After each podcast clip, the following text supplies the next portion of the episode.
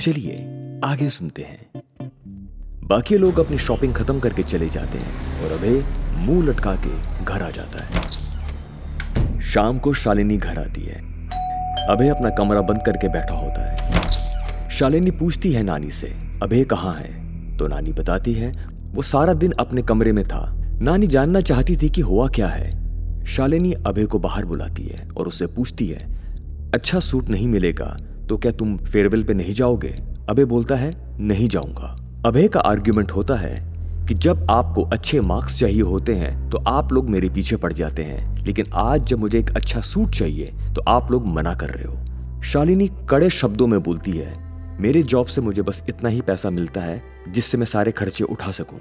तुम्हें थोड़ा एडजस्ट करना पड़ेगा। ये सारा ड्रामा नानी के सामने हो रहा होता है। फाइनली नानी इंटरफेयर करती है और वो बोलती है अभय के फ़ंक्शन के लिए अगर मैं एक अच्छा सा सूट लाऊं तो अभय और शालिनी, नानी को देखते हैं। शालिनी कह पड़ती है, मम्मी, आप इसमें मत पढ़ो। जाने दो, ये अभय कुछ भी बोल रहा है। लेकिन नानी आगे बात करना चाहती थी। वो इस लड़ाई को खत्म करना चाहती थी। नानी अभय से पूछ बैठती है अच्छा पहले ये बताओ फेयरवेल क्या है? गुस्से में बैठा अभय चिढ़ के बोलता है, नानी, आपको कुछ भी पता है इस बारे में? न सिर, न पैर और आप मेरे लिए सूट लाना चाहते हो।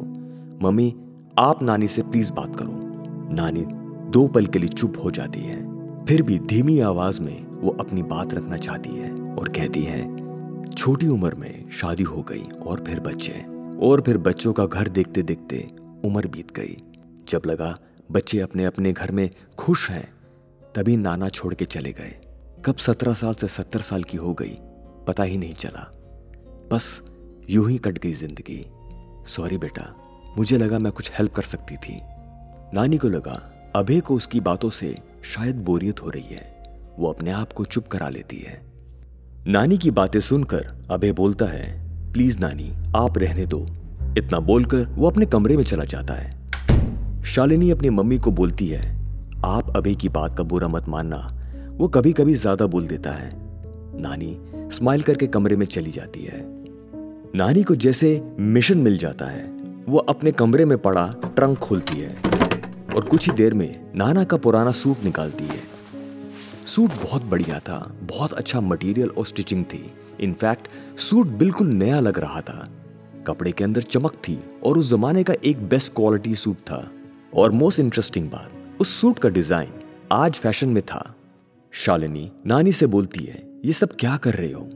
नानी का कहना था ये सूट तेरे पापा के लिए बनवाया था, लेकिन इसे पहनने से पहले उनकी डेथ हो गई थी।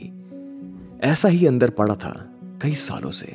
मुझे अच्छा लगेगा अगर अबे पहनेगा। शालिनी अपनी मम्मी को इमोशनल देख स्माइल करके चली जाती है और उनकी बात नहीं काटती। उसे मालूम था अबे को समझाना मुश्किल होगा ये सूट पहनने के लिए। क्योंकि अबे का मन उस सत्रह हज़ार के सूट पे अटका हुआ था और वो अपनी मम्मी से नाराज़ था कि उसके इस इंपॉर्टेंट इवेंट को वो इग्नोर कर रही है।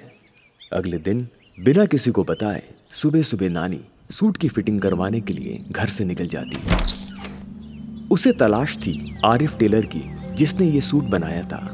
अब इतने सालों में बड़े बाज़ार से उसकी दुकान शिफ्ट हो चुकी थी और इस बारे में नानी को नहीं मालूम था कि आरिफ कहाँ मिलेगा। पूछताछ के बाद उसे फाइनली आरिफ टेलर की दुकान मिल जाती है। आरिफ की भी उम्र हो चुकी थी, फिर भी वो अपना काम देखता है। यानी कि अपना बनाया सूट, वो झट से पहचान जाता है। और उसे मालूम था, ये सूट उसके हाथ का बनाया हुआ है। आरिफ का मानना होता है, इस सूट से छेड़छाड़ करने से सूट खराब हो सकता है, क्योंकि कई जगह से कपड़ा कमज़ोर पड़ चुका था। फेयरवेल में आगे क्या हुआ, ये जानने के लिए सुनते रहें टाइनी कास्ट